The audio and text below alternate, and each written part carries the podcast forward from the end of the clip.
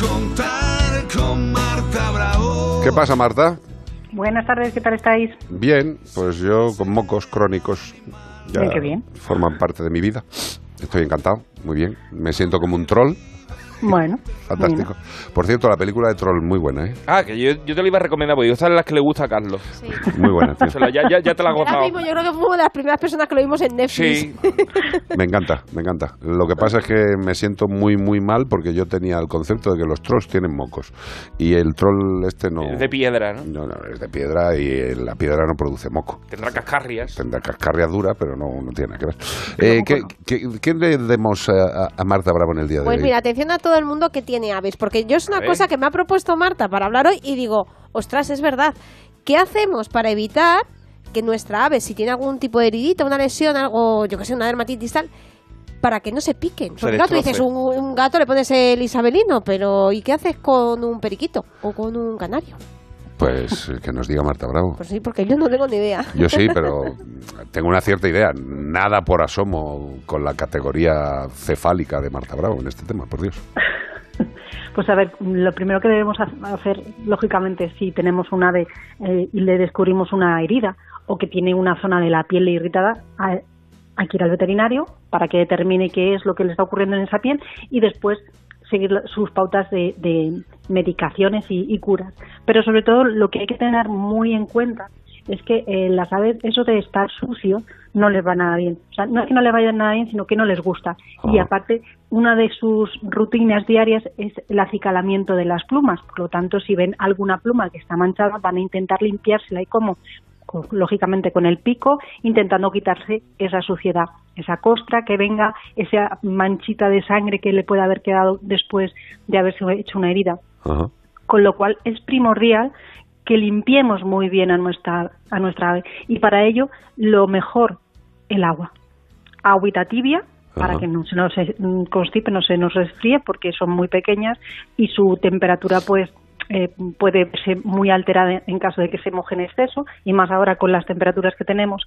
Y sobre todo lo más importante es que vamos a aplicar las pomadas o los eh, antisépticos que nos indique el veterinario, pero debemos asegurarnos de que el plumaje no se ve- no se mancha o se mancha mínimamente, porque si no ella va, como decía, a, a tusarse la pluma para que esté limpita y evitar primero que tengan eh, eh, manchas, que tengan restos de sangre que pueden atraer a los posibles depredadores, y esto entre comillados, porque ellos eh, viven en un entorno controlado, pero su instinto salvaje, por así decirlo, les obliga o les insiste en que tienen que estar limpios y que eso tiene que desaparecer para no atraer la atención de pues eso de depredadores.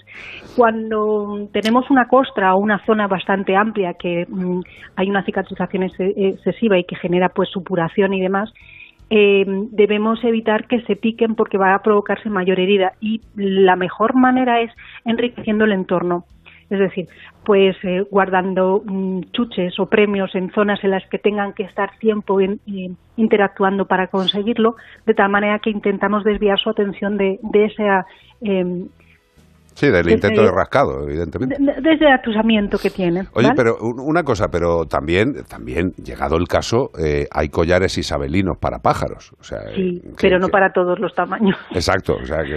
eh, O sea, a un yaco, es decir, a un loro de, de gris de cola roja, pues sí que a lo mejor le podemos poner un, un isabelino, pero a un mandarín a lo mejor se nos pone un poco más complicado. hombre, a un, a un diamante mandarín sería un collarcito isabelinito, Sí, pequeñito. Pero luego hay otro truco mucho mejor. Sí, Y es que si vemos que nuestra mascota, a pesar de nosotros poner todo nuestro esfuerzo en mantener esa zona limpia, en que no se pique y demás, sigue insistiendo en ello, pues lo que podemos hacer es cogemos un flexo de los de toda la vida, sí.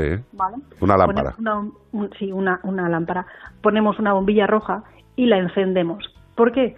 Porque esa eh, luz roja va a hacer que él no identifique la zona de costra o manchada de sangre o de supuración como la zona de herida o le va a costar más. Entonces vamos a, a volver un poquito loco en el sentido de que no va a saber muy bien qué es lesión y qué no es lesión.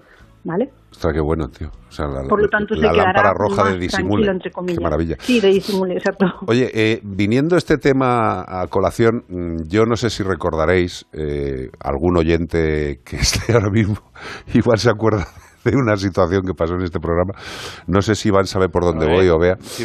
Pero hace, hace años, ¿eh? Sí. hace años, llamó una persona también de Andalucía, con, Ah. ese, con ese maravilloso gracejo, y dijo, pues mira, yo es que tengo un canario que se pica mucho, lo llevé al veterinario, y el veterinario pues le hizo pruebas y tal, pero el animal se seguía picando y, al final el veterinario decidió vendarle. Y, y Sí. ve- y vendó completamente al pájaro. Y claro, pues el pájaro vendado. Una momia. Exacto. Entonces el pájaro estaba vendado y le tuvieron que poner en el suelo de la jaula.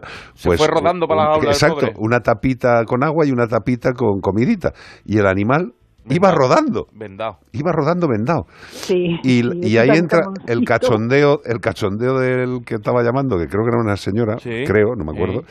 Y dice, ¿y sabes cómo llamamos al animal desde entonces? ¿Cómo? Tutankamoncito. Sí. Como un flamenquín, ¿no? Estaba ahí. Tutankamoncito, tío. Sí, es que mm, son eh, muy persistentes en ese comportamiento Hombre. de higienizarse. Entonces, en muchas ocasiones se llegan a hacerse verdaderos destrozos. Incluso se ha dado casos en los que, por intentar quitarse la típica herida que pueden generar, que ya gracias a Dios no son tan frecuentes porque ya no se anilla de esa manera, Sí.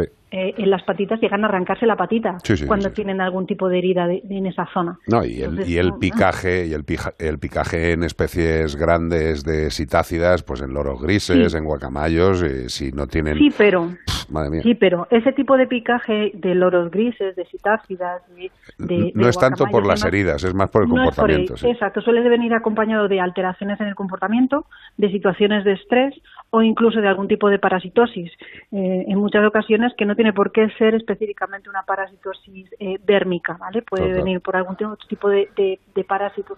Pero mm, también se pueden eh, utilizar este tipo de, de técnicas de eh, estimular el entorno para que sea mucho más entretenido y mucho más eh, en el que él pueda interactuar mucho más como en el caso de una ave de menor tamaño, para disminuir eh, pues el Sí, tiempo el que dedican a ese totalmente. comportamiento que no deseamos. Muy bien, bravo, bravo. Muy bien. Gracias. A sus pies. Nos vemos en breve. Besitos. Venga, besitos. luego, adiós, adiós, Chao, adiós, chao.